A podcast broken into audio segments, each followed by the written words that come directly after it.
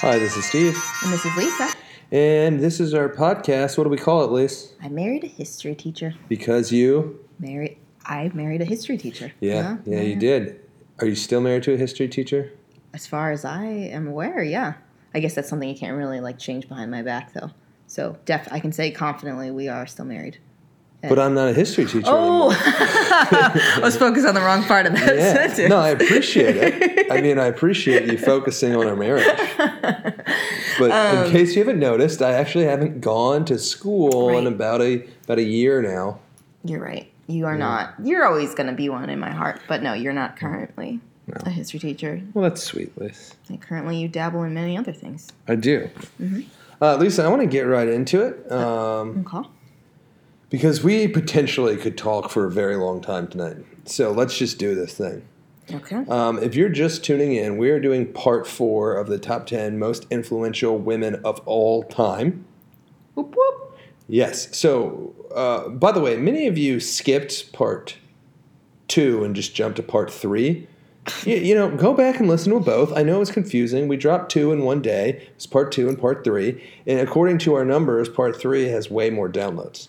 Yeah, that is quite strange. It's yeah. like part one, spike. Part two, drop. It's part these, three, whoop. You know, these goddamn millennials, they need their instant gratification. So they skipped the middle part just to try to get to the end to see who number one was. Or maybe we've discovered something new about millennials and they actually think it goes one, three, two. Ooh. Or goddamn American like education system. Exactly. It all comes back to that. Oh, well. All right, so let's review real quick. Let's see if we can do it off the top of our heads without looking at notes. Okay, I think it goes one, two, three. Oh, you. you. I see what you did. All right, let's talk ladies. All right, ladies, it is. Uh, the ladies. Number ten was? Oh, man. Um, Mary Anning. Mary Anning. Okay. She British was the pale- paleontologist. Yes. First ever. Number nine. O G. Uh, oh, number nine was Annabelle... Um, Ada Lovelace. Ada Lovelace. I was going to say Annabelle Lee. First computer programmer, sure. Shout out to uh, Baltimore and uh, Edgar Allan Poe's lover. Yeah, sure. Um, sure. And it's also a great tavern in Baltimore if you're ever visiting. It is. Yeah. Um, and then, uh, okay, and then number eight, we... Um, Mary Wollstonecraft. Yes, Mary Wollstonecraft. The first feminist. First feminist, first female enlightenment thinker. Yeah. Well, first famous one. Um, and then yeah. the Empress Cixi from China. Good. She cried, she cried. Number six was your homegirl from India. Indira Gandhi. Indira Gandhi. Number five, where we left off, was Rosalind Franklin. Yeah. Sad. That was embarrassing. I still feel so embarrassed oh. that I kept calling her Rosalind. Don't be Franklin. Embarrassed. It's just uh, just a bit confusing, but people sure. will figure it out. Sure. It's hackish, though. You know, we're very professional here otherwise. Yeah. You mean hackish that you had to edit yourself into the podcast? And that and just calling. I'm like, these are the most influential women of all time. I named her number five, and I don't even know her name. You're just demonstrating that women are superior, and it's all going along with the podcast. It's fine. Yeah, there you go. Let's it's go opposite with that. Of hackish. That is, let's go with that. Yep. All right, Lisa, let's get to number four then. Okay. Rosalind Franklin, by the way, discovered the uh, proper structure of D N A, if you oh, yeah. if you missed part three. Mm-hmm. Um, so I'm really excited to do number four. She was the one I was most excited to talk about. Hmm, but number four. Yeah. So number four, Lisa, um, I, just starting off is super interesting. Lisa, if I asked you, name the most famous woman by name through all of history, who would you name? Oh. Uh, oh, my brain's going some weird places. Is it? Yeah, I'm, I'm like, my sh- head went immediately to um, Joan of Arc. Oh, no, that's a good one, yeah. Oh, really? I and like she... Amelia Earhart. Yeah. Which I read, I just saw a headline that they might have more clues about her disappearance, which is exciting. Um, but, uh, yeah, those are, I guess that's those are the two mind. That come across? Uh, yeah, Mary Washington. I don't know. That's a weird one. I don't know. uh, You, you were thinking quite quite like an American as well. Um, oh, yeah. But Joan, well, no, Joan of Arc was no. French. Yeah. yeah. Um, so the very first person I looked into was this person, and I would argue that she's the most famous name in history. Oh, Cleopatra. There it is. Yeah. Cleopatra, right? Yeah. And it was very interesting researching Cleopatra because when I first read this tiny little snippet of her, I was like, she's just some female... like, pretty female leader of Egypt. Like, no, she's not even going to be on my list. She's not even going to be honorable mention. Mm-hmm. But then the more I dive, dove in, dove mm-hmm. in, mm-hmm. and researched her, she was climbing up and up and up my lists. So she by far increased the most with the more I researched her to fall to number four. And not to mention, like, like the top three are, like, the power three, and no one was going to break the cr- top three. So she's, like, one B almost. You know what I mean? Like, she's, like, the first of the second tier. Okay, I guess that's one B. Yeah, I guess. Uh, tier uh, one B. Yeah, all right. Um, and, uh, or just, you know, the second tier. Yeah. But, um, okay, so she's, like, kind of like an onion. Like, the more you peel back the layers, the more yeah, yeah, pungent yeah, sure. it gets. Like Shrek, yeah. Um But yes, and, and here's the thing. She's so famous by name. But can you tell me anything about Cleopatra other than she was the pharaoh of Egypt? Um, I mean, no. I mean, I think she comes along with a lot of, like, imagery. Mm-hmm. Um, but, uh, yeah, no, I don't. Yeah, and that's what I find so fascinating is I, I was a history teacher. Granted, I never taught as far back as her. Right. But... Uh, I really didn't have any idea what she was other than being some famous, apparently pretty. We're going to talk about her appearance and what we think about her now yeah. a little bit. But she actually had her hand in some of the craziest shit that went down during, like, the Egyptian and Roman empires. Huh. So we're going to talk about her her general role and, like, like the, the relationships she was involved in. Okay? Now... Okay. Let's talk a tiny bit of background. I'm not. We don't need to do a lot too much background. She's not common to popular belief. She's not the first female pharaoh. Contrary to popular belief, yes. she's not the first. She's not the first female. No, pharaoh. She is, however, the last pharaoh of the Empire of Egypt, and we're mm. going to talk about that because she wasn't the last, like, royalty of Egypt, but but she was but, the last pharaoh. Okay. All right. Now. Um, she's going to take over Egypt when it was, like, collapsing. It was in a, it was in disrepair. And and when is this roughly? Um, this is in, like, right before year zero. Oh. So she was born in um, sixty-nine B C E. Okay. You're supposed to say nice. No, that's what no, you no, say. Let, no, let's try this Every again. Every time you hear that number. Let me, let's try this again. I just, she was born in role. sixty-nine. I never signed up for she that. She was born in sixty-nine B C E. How interesting. No, damn it, Lisa. Play along. Nice. Nice. uh, yeah, so this is, like, right before year zero, right? A lot of crazy things happening in your, uh, sorry, r- Rome around this time period, the Roman Empire. Do you, at that time, did they know that they were approaching year zero? Maybe, maybe they feel they felt it coming. Um, we're about to be literally nothing. Yes. Yeah. Um, okay. Interestingly, she's actually Macedonian by blood. Huh. She was one of the people, like, so, like, uh, Alexander the Great conquered everywhere, right? And then one of his generals, like, took over, like, a bunch of land and oh, the areas that. that uh, Alexander took over, and then she's from that lineage. Um, Alexander's head top general. And they ruled in Egypt for, like, four centuries or something, ending with Cleopatra as the last pharaoh. And so if she inherited it in a state of disrepair, it was her family's fault. Yeah, to to a large extent, sure.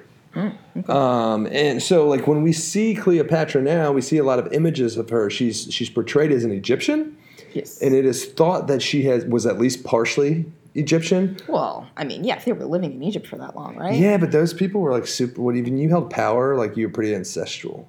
Yeah. So it's like we, we can assume that they're, like – at least historians now think that she was, like, part Egyptian, part Macedonian, but mostly Macedonian. So, huh. like, sort of Eastern European. Maybe almost. That's why everyone was more violent back then. They mm-hmm. were all just, like, a little f- fucked up from incest. Oh, yeah, for sure. That definitely plays a whole role in our history no, it, of people starting wars because they're, like, psy- psychopathic. That's also, God, we do this so much. But Game of Thrones, the Mad King, the Targaryens were right. all inbred, and that's right. why the Mad King was so crazy. Right, right, right. But yeah. all of it's based on regular I wonder history. Why they don't talk about that more in...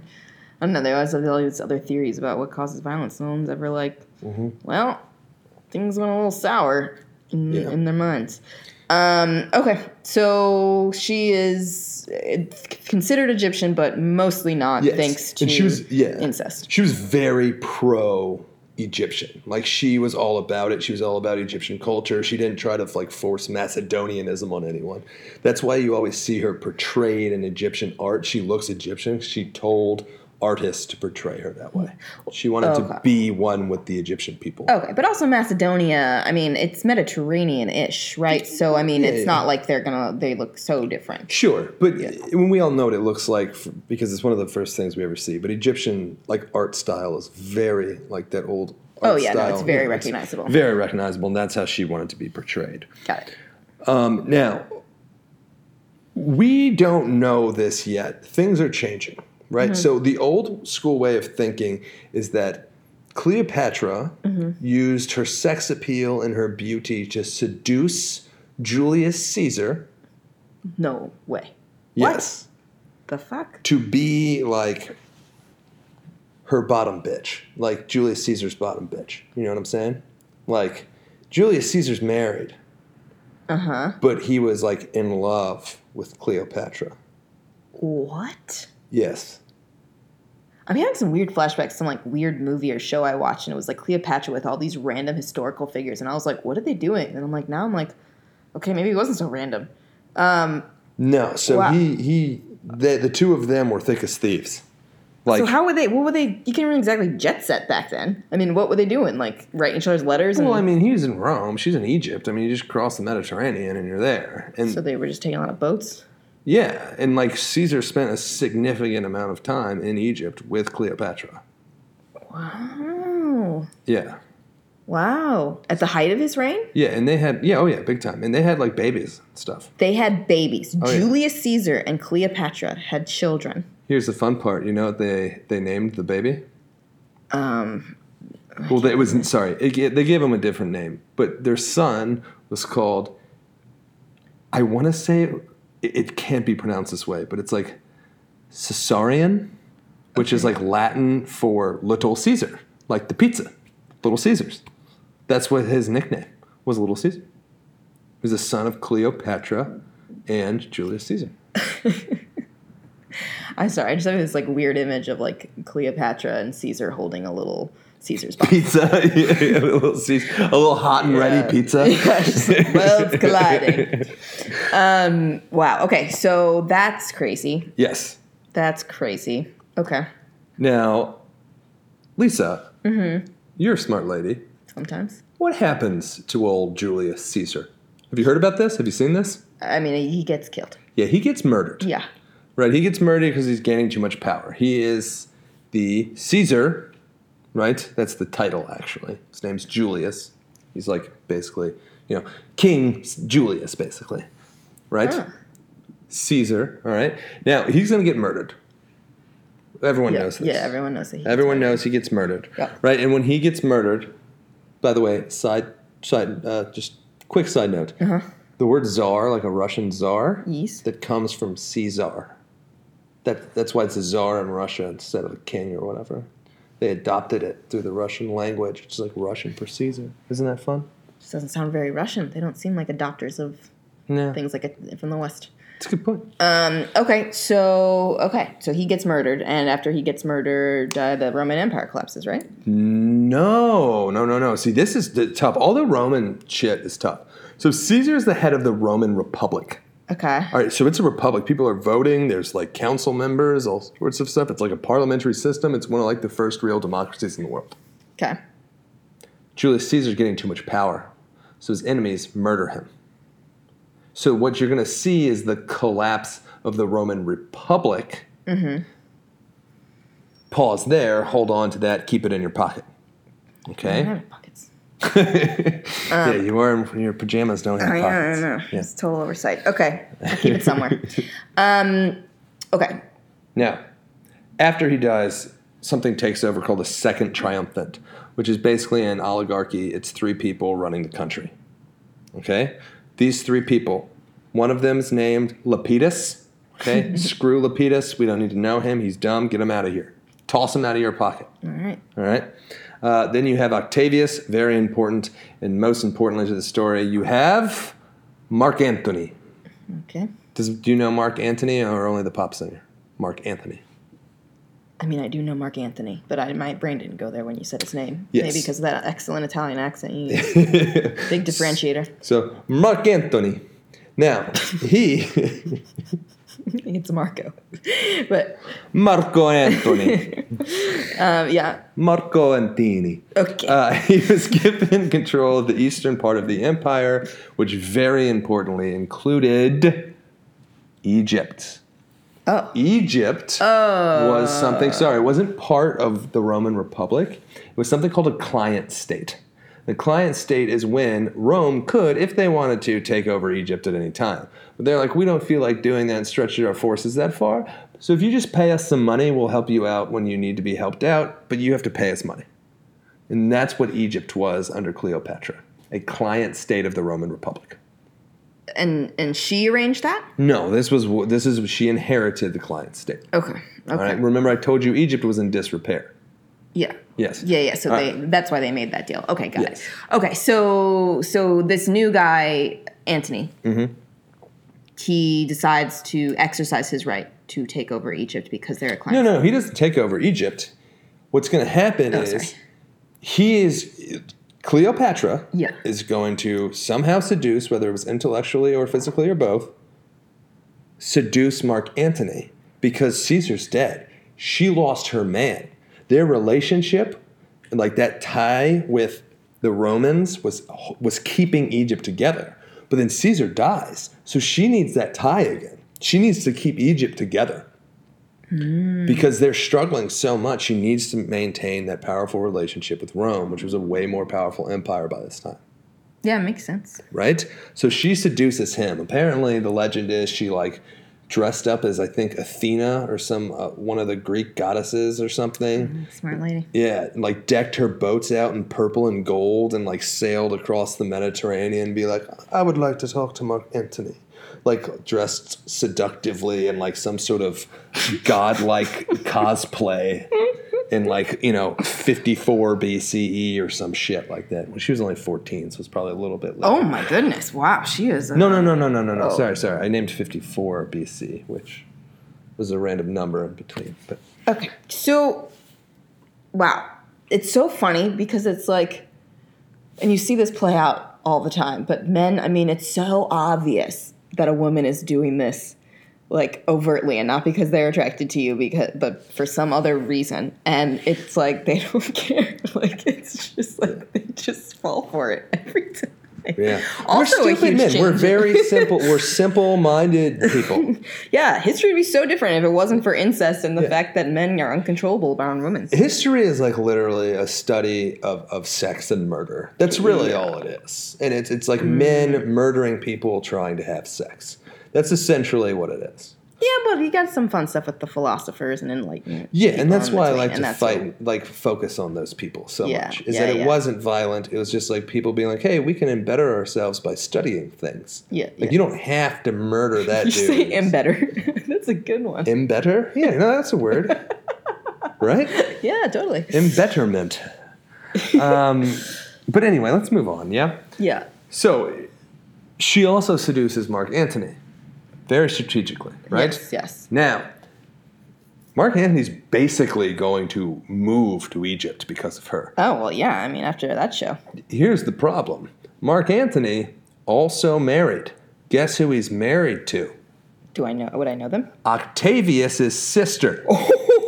One of the members of the triumvirate. Bro, you got to be in a monarchy to do that. Don't yeah. be all oligarching up. Yeah, dude. And then marrying one of their relatives. Yeah. Huge oversight. So, married to Octavius' sister. Oh, that's great. Is, you know, Cleopatra's side piece, but who has three children of his. Cleopatra does. Yes. She's racking up quite the, quite the brood here. Yes. Now, the two of them have a big misstep. They get too involved with each other. They're like too in love. Everything's too passionate. Cleopatra's trying to save her people. Mm-hmm. Convinces Mark Antony to go to the triumph of Lepidus and Octavius and say, you know what we should do? Move the capital of Rome to Alexandria in Egypt. Oof. Octavius, who's already pissed at Mark Antony, was like, fuck you, bro. What are you, nuts? And declares war against Mark Antony. Wow. Can, how does that even work? Like, who's fighting with who? And- so all of these different Romans, uh, these different generals and stuff like that, they all have their followers. So people follow. They you're, like, if you're a Roman soldier, you're not necessarily tied to just be fighting for Rome. Like, you have your allegiance to one of the triumphants, and then you probably have a general within, like, their leaders that you also have allegiance to. It's not just one unified army the way you think of, like, the American army. It's like people have different allegiances within the army. Huh. That's very complicated. It is, but, like, this is Rome. I mean, it's, like, only, like, the third empire we've ever had, so things are, like, you know, they're still figuring things out. Yeah, no, thanks, guys. I mean, I, I appreciate everyone experimenting to get us to where we are today. Um, okay, so so he uses his faction, declares war on Mark Antony's yes. faction. Yes. Whereby a vote could have been a lot easier, but, again, no. we're learning. Yes, so they're going to go to war, okay? Yep. Where do they even fight? Well, like in parts of Rome, North Africa, stuff like that. They just like, don't they have to like pick? I mean, they're like, hey, meet me in North Africa so we could beat each other up. They actually kind of do stuff like that. I mean, you know, I don't know. Um, There's just something really inorganic and hilarious about that to me. Oh, well, war was like, war back in the day was more like old school fights. Like, you know, like the meet me behind the bleachers. Yeah, that's like literally exactly what it was reminding me of. Yeah, it's kind of like that. Okay, all right. All right. Mark Antony is going to lose the war, okay? Both of them, Mark Antony and Cleopatra, are going to commit suicide. Whoa, that actually sounds really vaguely familiar. I feel yeah. like I heard that one time. They don't do it together. It's not like a Romeo and Juliet thing. Like, uh, yeah, I just I feel like I do remember her, like getting killing herself. Yeah. Um, okay, and it's actually controversial whether she actually killed herself or mm-hmm. whether Octavius gave her the choice to commit suicide before she was like. Paraded around as like a, like look at this harlot who ruined the Egyptian empire.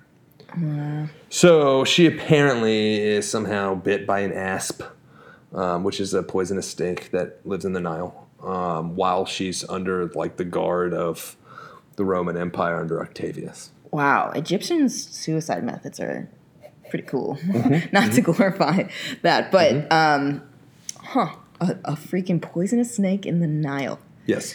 Um, okay. And so just to be clear, I'm assuming this is, that's even worse for Egypt, right? I mean, again, I'm confused about oh, these factions. The, no, and, okay. Yeah, yeah. But so like, Egypt is done now. Okay. And so was there because there was more fighting or just because they're like. Here's what's going to happen. It goes from being a client state, which is semi-autonomous. Yeah. To being a full just part of the Roman Empire. It is under Roman rule. Okay. Okay. Um, that actually, that moment, the death of Mark Antony and Cleopatra is the shift from the Roman Republic to the Roman Empire. And it is Octavius who changes his name to Augustus. Augustus Caesar, Augustus means the revered one, is considered the first emperor of Rome. Whoa, okay. Yes. That's the confusion. Okay, got it. So mm-hmm. Julius Caesar deserves kind of more credit for strengthening the Republic to become what it eventually does. Yes. But he's not. He had he not ruled over it at its height. No. He's never actually a, a Roman Empire. It's a common misconception. Yeah, he just ruled over a state, a nation yeah. state. Okay. Wow. Yes. Now, here's where some fun stuff comes in, Lisa. Okay. Does the name Augustus remind you of any word that we commonly use?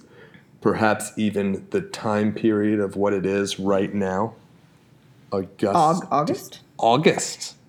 So the month of August uh-huh. is named after Augustus. What? After, like, winning this war, the Romans in the Julian calendar, which is what we use, Julian named for Julius Caesar, and what his calendar that the Romans designed, we don't, sorry, we don't actually use the Julian now. We use something very close to it. Okay. So Julius creates the Julian calendar. Uh-huh. Augustus, okay, that's what August is named after.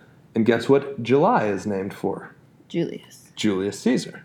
So that's what we celebrate is like, when it's July, we're celebrating Julius Caesar, and when it's August, we're celebrating the defeat of Cleopatra and Mark Antony in this war between the Romans and the Egyptians. Or it's actually kind of more accurate to say a Roman civil war. Wow. So Cleopatra slept with July. Yeah. Her mistakes led to August. Yeah, she's definitely, definitely a summer chick. Yeah, for sure. Wow. Um, okay, so are we saying that she's influ- massively influential because of those things that happen? Again, sorry, I kind of get caught up in like, no, I, yeah, so she yeah, didn't no, like no, do no. anything is, like great, right? Not she, necessarily. You can look at her, though, as a very good leader by holding a crumbling empire together for as long as she did. Yeah, using her yeah. strategy and her feminine wiles. Yes. Um, Again, we're going to talk about that, but I want to talk about that entirely last. Okay. Okay. Okay. So for just being Cleopatra and being so famous, she there's a, a Shakespeare play called Mark Antony and Cleopatra. There's mm. several movies and shows based off of her. I think that alone gives you funneling points, right? Mm. She is someone that people can look to and be like, that woman was, whatever you want to call her, she was magnificent. You know yeah. what I mean? Yeah, like, that's so true. I mean, it still holds up today, right? I mean, she oh, yeah. just basically, she embodies female power and, and reverence. Mm-hmm. There's clearly reverence towards her. Yes. Um, that is very rare to see. Yeah, that's really... That, okay. Her her global points, like her general points, I think are can also be considered. She paid, played this huge role in not only the collapse of the Egyptian Empire, but the start of the Roman Empire, which like basically is the modern day world. You know, it's the Romans that take over and have this massive influence all over Europe and North Africa and ultimately the Americas and Central Asia. I mean, it. it It's unbelievably undeniable that, that the Romans took over, and that was a huge, big part of it. And, like, Cleopatra was the catalyst to have that happen. Yeah, I mean, I'm sure it took a lot of other factors for them to want to spread that far, right? And Of course. She but, was but, not the only player in the game by yeah, all yeah, means. Yeah, yeah, yeah. But, but no, no, of course, of course. Yeah, no, that is, that is, yeah. that is really cool. That is really interesting. Yes. What a life. Um, let's talk about a little bit of... mothering points. She definitely gets some mothering points uh, because even though it became part of the Roman Empire, Little Caesar, who we were talking about earlier, is going to become the uh, last king of Egypt. So they rule for like a little while Egypt with a king, but like eventually they're like, you can't have a king. You're part of our empire. Because technically Little Caesar was not a pharaoh, but he was a king of Egypt. Um, so wow. he gets, she gets a little bit of mothering points for that, right? Um Yeah, yeah, for sure. Now, huh. maybe points are interesting with her. Because here's the thing about Cleopatra. We shockingly know very little about her from the Egyptian people, who weirdly didn't write a lot about her. And some people have said, well, that's because she was a woman and that was how it went back in the day. Some have said it's because the place was collapsing, so it's like they didn't have a bunch of historians leisurely running around, laying around. Most of what we know about Cleopatra was written by Romans, like hmm. Roman historians, hmm. which was a bit of an issue because, you know, it's hard to say how actually effective she was or not. But if it's something being written by her enemy, it's yeah. usually safe to assume that she's probably better than she's portrayed. Yeah, I would go ahead with that take. That's my that was my assumption. Yeah. Right. Um, the other thing that we can look at is um, let's. All right, sorry, never mind. Let's just go straight to the fact of is she some sex pot that she has been portrayed as through through it in the media, okay. and. That entirely was almost based off of this like super machismo belief that she must have been good looking to seduce two of the most powerful men in the world. You know, like there's no way like some four is going to, you know, seduce Julius Caesar and Mark Antony. Yeah, I mean, I pr- she's probably over a four, but you know, who knows if she broke over seven. So here's the thing. Mm-hmm. A lot of new studies and like research and stuff is starting to show that she actually probably wasn't even necessarily traditionally beautiful, and that's why she seduced him. Apparently she was just brilliant and like really flashy and like knew how to have an incredible conversation and stuff. So it was wow. more of an emotional seduction and an in- intellectual seduction than it was like a physical one. That's even cooler. Yeah. And one of the, the I find this so funny. I find one of the things they found was a coin that had her face on it. Uh-huh. And they're like, you know, now that she's not all Egyptianified, she's actually kind of gross looking. Oh, like she, her face is very like masculine and stuff. Hmm. Um, so that was one of the things. And it's just like I would, I'm interested to see like as this plays out with Cleopatra, if like we're going to find out really she was just like this badass conversationalist and shit. And that's why they were so into her. That that's pretty cool. Yeah. I mean, I still... It's probably a combination of both. It usually is. Just like my Lisa, right? You know? Total babe, perfect conversationalist. It's all a lie. I just seduced him by dressing up as a Greek god. It's uh, true. Yes. um, okay, this is this is a, this is good. I'm really I'm glad that I have more of the Cleopatra, you know, mystery filled in a bit. Yes. All right. All right. All right. Before we move on, last thing, real quick. Uh huh. Fun fact, Cleopatra and Mark Antony started a drinking club, and they named the drinking club the Inimitable Livers, like really good, hard-to-copy livers because they were drinking so much. And that what they would do is they would disguise themselves and wander around the streets of Egypt getting hammered with the common folk. How good is that shit, dude? That sounds really fun. Yeah. That, that sounds I mean, really fun. Imagine like wandering around Alexandria getting hammered with Cleopatra. That sounds fantastic. That'd be dope. They sound kind of like, in, like have like the Enlightenment vibes, you know, especially the yeah, intellectual stuff and like yeah, the, yeah. the drinking and the secrecy. Still like to have a good time? Yeah, yeah. All right, Lisa, let's move on. Okay. Let me let's pour go. more of this really crappy wine. Oh, yeah, I meant to ask. Not not good? Not great, no. Yeah, this, it keeps following our rule. Our Airbnb guests always leave, sh- leave shitty alcohol. They do. But we they still do. drink it. But we're going to drink it. Because it's free. um, we're certainly not making any money off this podcast. um, so anyway, let's talk about number three. Mm-hmm. This is going to go quickly, Lisa. Okay, we'll see.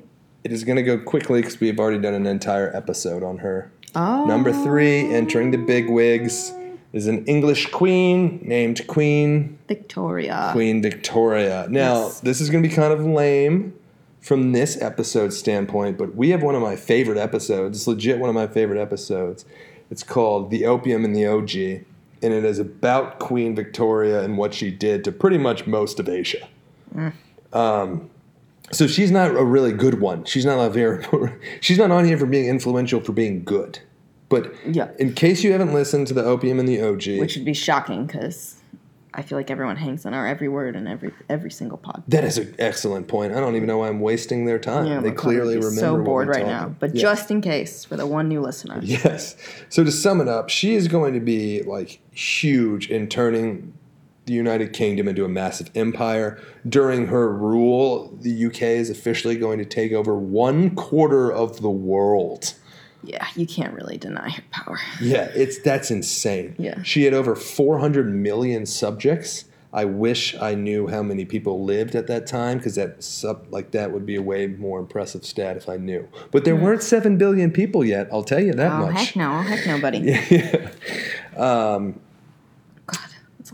She is basically also from that episode. Um, she's going to destroy essentially all of India's lower class by forcing them to uh, only grow cr- cash crops, so a lot of them die of famine. She's going to get the entire country of China completely addicted to opium, uh, which is going to largely lead to the total collapse of China into communism. Mm-hmm. Yep, which ushered in a whole fun period. Yes. So I think I'm going to leave it at that. There's no sense in doing this whole big thing on Queen Victoria again when we've already done a like forty-five minute episode on it. Wow, that was quick.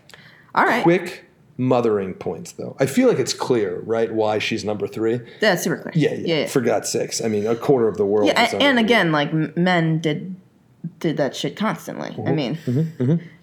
If she was a man, they'd probably call her Queen Victoria the Great. Yeah, yeah, yeah, exactly. Uh, but anyway, this is a fun side note before we move on.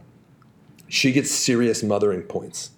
She is going to have something like twelve kids.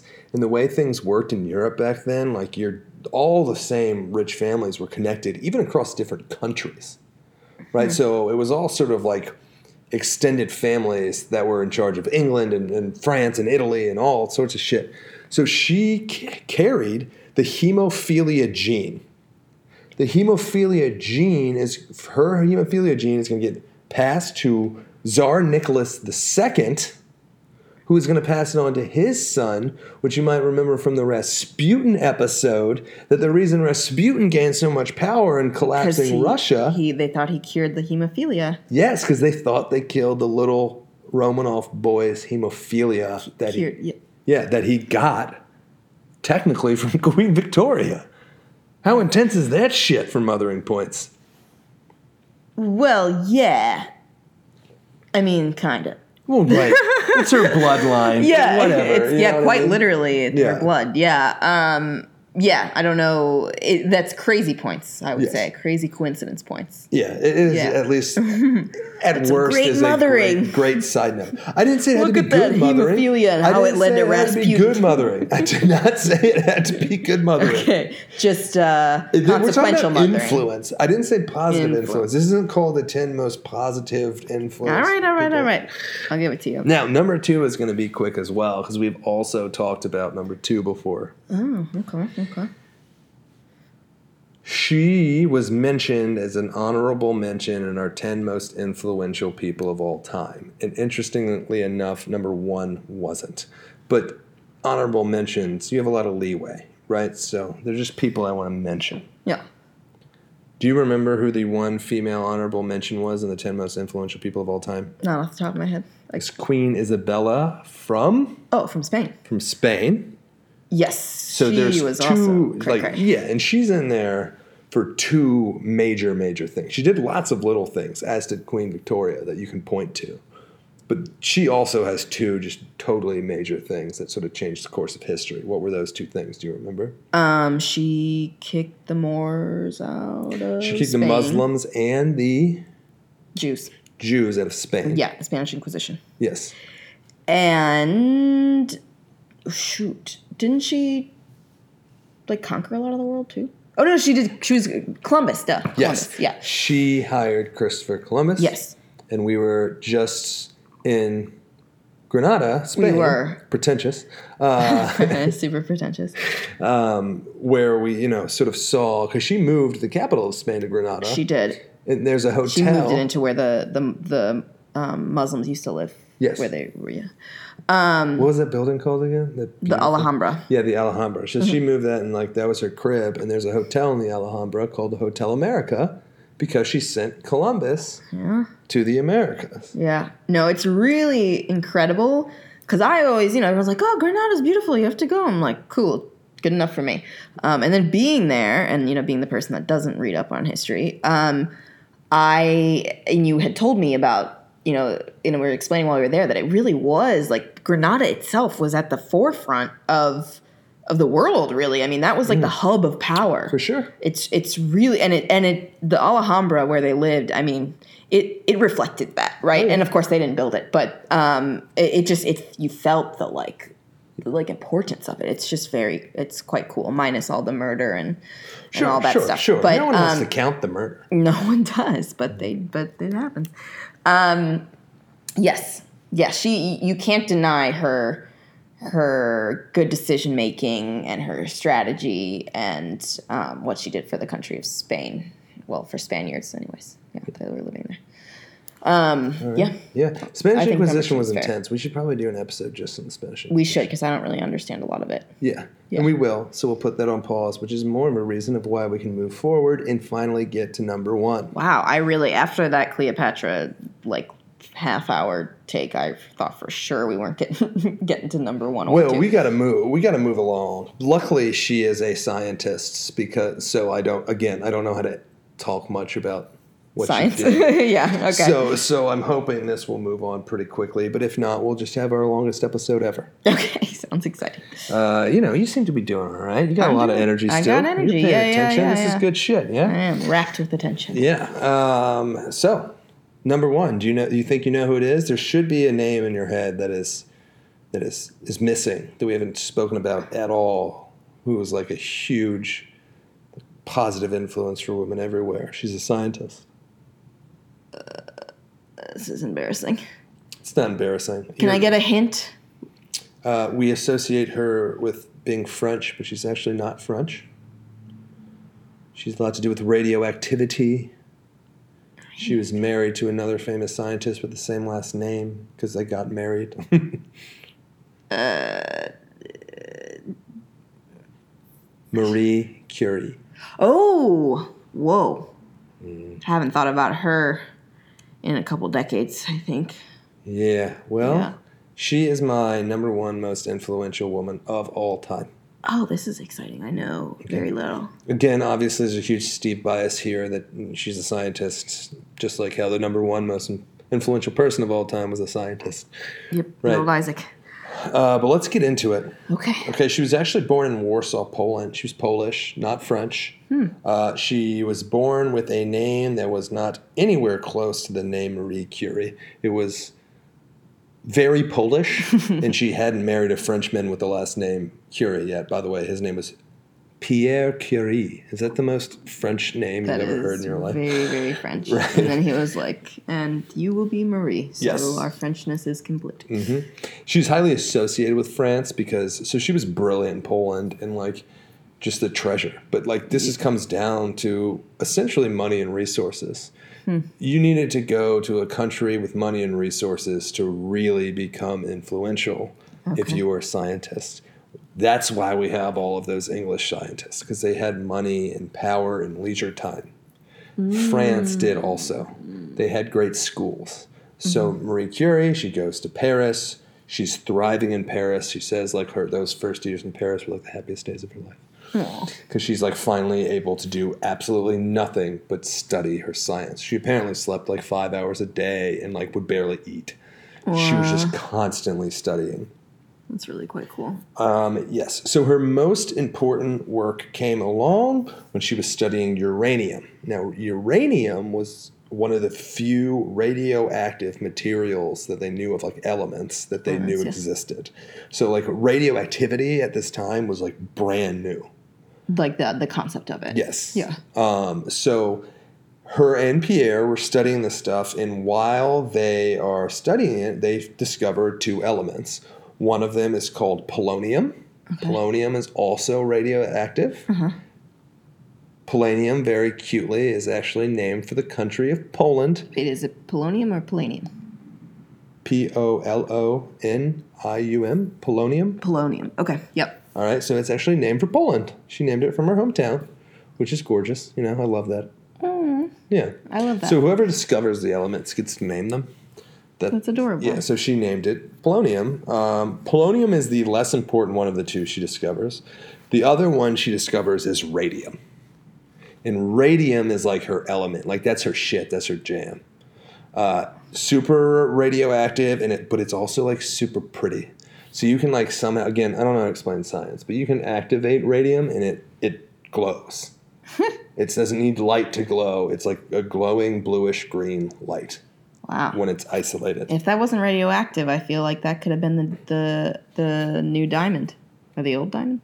Well, kind of. So when it first came out, they were using it for all sorts of shit because they didn't realize how dangerous it was yet. Yeah, yeah, yeah, so like one of the things they did is like, do you ever remember like growing up and you see those like watches that would glow in the dark? So even when it was dark, you could look at your, down at your yep. analog watch and see what time it was. Mm-hmm. So they started doing that type of shit with radium. And they try to use like lights, for, like radium lights and stuff like that. But obviously, none of that st- stuff stuck. Yeah. Um, yeah. Uh, so she's going to come up with all sorts of stuff about what we know about radio, like radioactivity. Um, she is like realizes that radioactivity is actually coming from within the atom. It is not something that's done to an atom. Which is yeah. the complete opposite of what they believed. Mm. So radioactivity is coming from that like nucleus of the atom itself. Okay, whereas they thought maybe it was like the oxygen like causing that. Yeah, to happen, like well, like, like it is not like when an avocado gets oxidized. Yeah, yeah, yeah. yeah. Mm-hmm. Okay, so. By the way, if you're out there and you're listening to this and you eat avocados and you throw them away when they turn brown, it's just oxidation. Don't throw them away. Stir up the avocado, get some oxygen flowing in there, and it tastes the exact same. I thought it was brown because there was oxygen flowing. No, that's what it is. That's what's happening. It's green when you cut into it because there's no oxygen getting in there. But once it's exposed to a lot more oxygen, it turns brown. But no, no, I understand. But I was saying when you said it stirred up, get the oxygen flowing. It's like we don't want more oxygen. Oh, oh, flowing. Sorry. Yeah. The Ignore non- that part. I don't know. Just, just stir it up, turn it green again, and eat it. Yeah, you know, yeah, it yeah. Tastes good. Yeah. Um. So she also, a big part of what she does with the radium is she realizes that they can be used to make really good, accurate X-rays. And she is the first person – she doesn't invent X-rays. That's also a misconception about her. She doesn't invent X-rays at all. They've been around for, forever. However, no one had really thought to use them for surgeries. So she would use X-ray machines – like we'll talk about how she uses it really practically later – but she's going to be like invents this concept of like, let's use this for medical purposes because we can actually see within the human body this can fucking change science and like medicine. So that's a huge part of her contribution right there, right? Okay, but that and that's not necessarily re- related to the radium because X-rays were already existing. No, but she she you can use X-rays using different elements. She yeah. uses the radium to make X-rays. Okay. Again, okay. Please do not ask me too many details. I have no idea. um, big things that she does is that she goes to France, and apparently French education at the time was like super stern and boring. It was like a French dude would open his book that he wrote, read it to you, and then leave, and that was the whole class. That seems uh, like a waste of resources, really. Don't right. write the book if you read it. Yeah. Um, okay. But she hated that, right? So what she is going to do is she actually brings lab work to French education. She becomes a teacher because she needs money this whole time, of course, right? She's yeah. from Poland. She's living in Paris. Yeah. So she needs money. So this whole time she's doing all these incredible discoveries and all this shit. She's also teaching, and she brings lab science to French education. Which obviously, for you're talking influence, think about how many French scientists that shit like inspires. Mm. That all of a sudden they're not listening to people talk about atoms. They're actually working with them themselves and studying cells and shit. That is super cool. Yeah. Wow. She's so ingenious. Oh, yeah. So like, creative. Um, yes. It, just even to prove it, one of her actual students that was in one of her classes discovered another element. So this is a third element associated with her. One of her direct students discovered it, and she named it Francium as like an allusion to Marie Curie, who studied in France and named an element polonium. This student of hers mm-hmm. named it Francium. Um, wow. So that's kind of, that's like pseudo-mothering points, right? I mean, yeah, kind, kind of. of We're going to talk about her mothering points. Don't you worry. Oh. Strap in for her mothering points, okay? Now, uh, even, again, uh, her work, her notes, mm. were also used to discover a fourth element after she had died that was called curanium, named after, obviously, yeah. the Curies. Wow. Right? So she's heavily associated with four different elements. Yeah, she's lighting up that periodic table. Yeah, right? That's so cool. Um, big practical thing that Marie Curie is known for. War breaks out in Europe. Uh-huh. Okay, she's not sitting around twiddling her thumbs. She's fucking Marie Curie, right? Yeah. So she is going to. This started which war? World War One. Okay. Okay. Right. So she gets a bunch of these weird French cars that had these big backs to them that were popular at the time, right? She is going to put a generator on the back of them and an X-ray machine on the back of them. She gets a fleet of, I think it was twenty of these cars, and she goes to battlefields. Drives up with these mobile X-ray machines. So when people get shot or they get hit with shrapnel, back in the day, the, the surgeons would just cut you open and start pulling shit out. But she took them to all the battlefields, mobile X-ray units, right? So they could be like, oh, he's shot in the leg, X-ray the leg, here's the bullet, let's take out the bullet. Wow. And she organized this herself. She was like literally driving these vehicles and running these X-rays with like hired a nurse. So every machine, it had a driver and it had a nurse and it had a um, X-ray operator. Wow. She did all of this shit by herself. Wow. Yes. She, I was going to say she's like preceded some of, like that's some Red Cross shit right there. Right. But that was later, the, after the Red Cross was founded, um, yeah. based on similar stuff. But, um, huh, wow. They, That's so cool.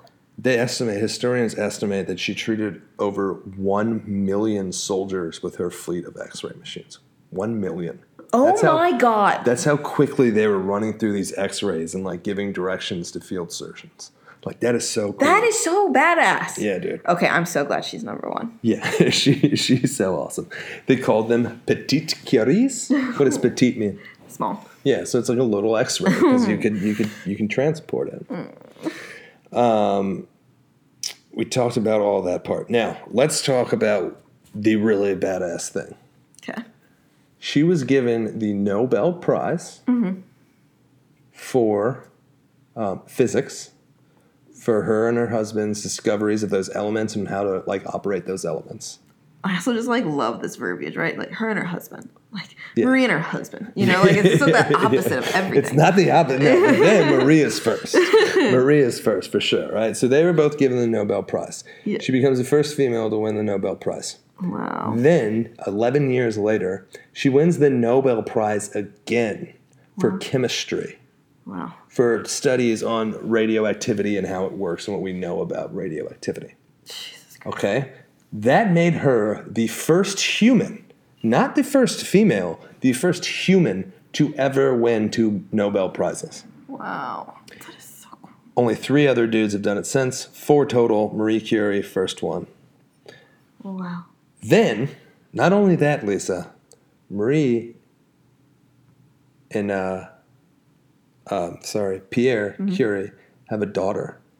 That daughter goes on to also win a Nobel Prize. How good is that for mothering? That is just a peace factory, the Curie yes. household. Yes. You know, it's also hysterical. Mm-hmm. Before she won that Nobel Prize, she married a dude who was a big humanitarian who went on to win the Nobel Peace Prize.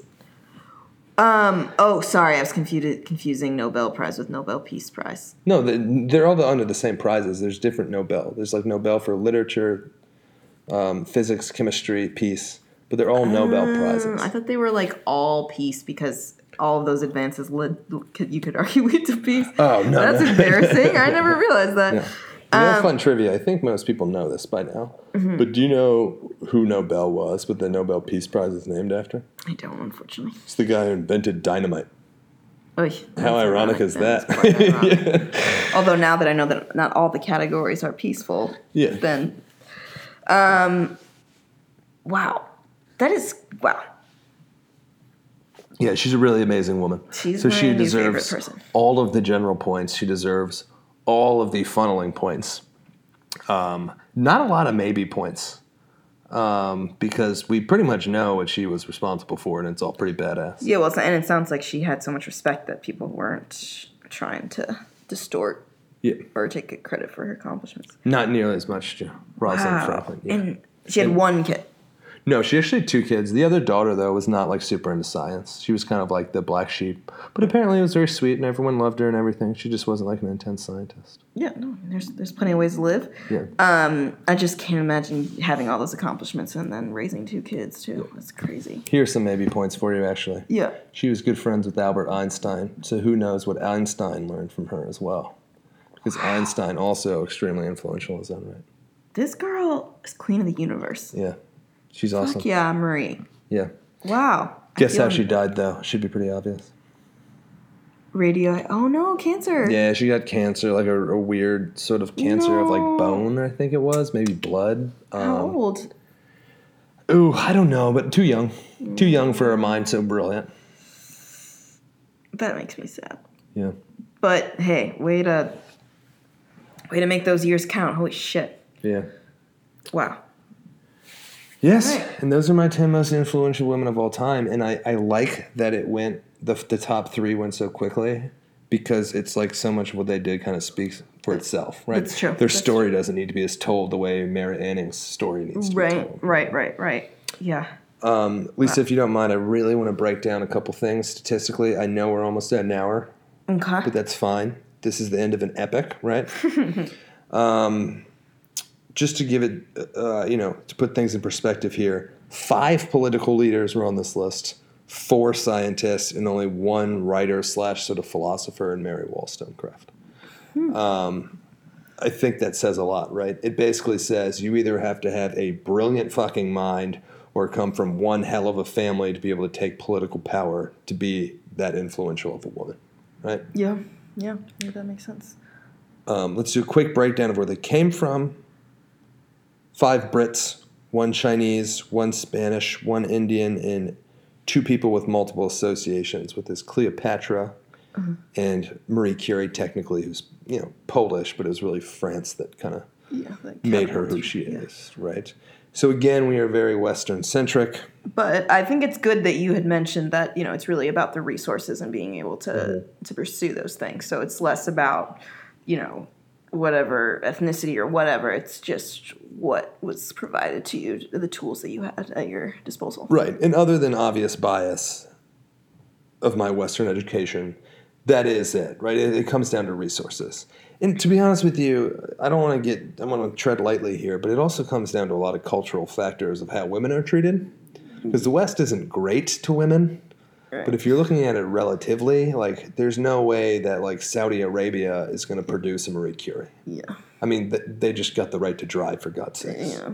So. So I think most of these women have the most opportunities if they're coming from westernized nations. Yeah. I think that, yeah, it all makes sense. Wow. Yeah. Also, Go last ladies. fun fact. Mm-hmm. If you count Marie Curie as Polish, which she was, and if you count Cleopatra Cleopatra as Macedonian, which she basically was, uh-huh. you have two Eastern Europeans in the top four.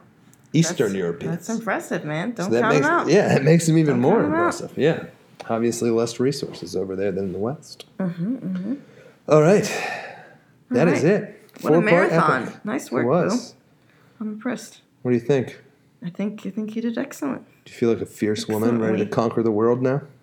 I mean, after hearing Marie, I'm like, hells yeah. I'm a little jealous she had such cool things to discover and a mind to match. It's hard it's hard to get that combo. Yeah. Um, but another advantage that she has, at least for like mothering points, is that if we have a child together, half of that child is not going to be a science mind.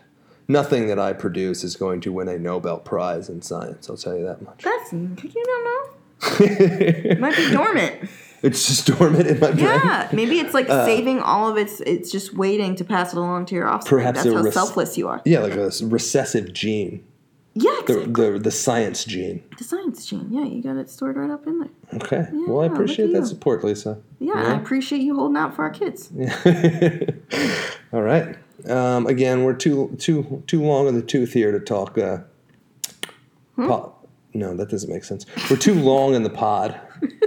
Long in the tooth means you're old. Okay, we're not old. We didn't get old in an hour. Yeah, it depends who's who's yeah. take, who's judging. But um, yes, it's time to wrap it up. Yeah, let's wrap it up. Let's get out of here. My name is Steve. I was a history teacher. My name is Lisa, and I married him.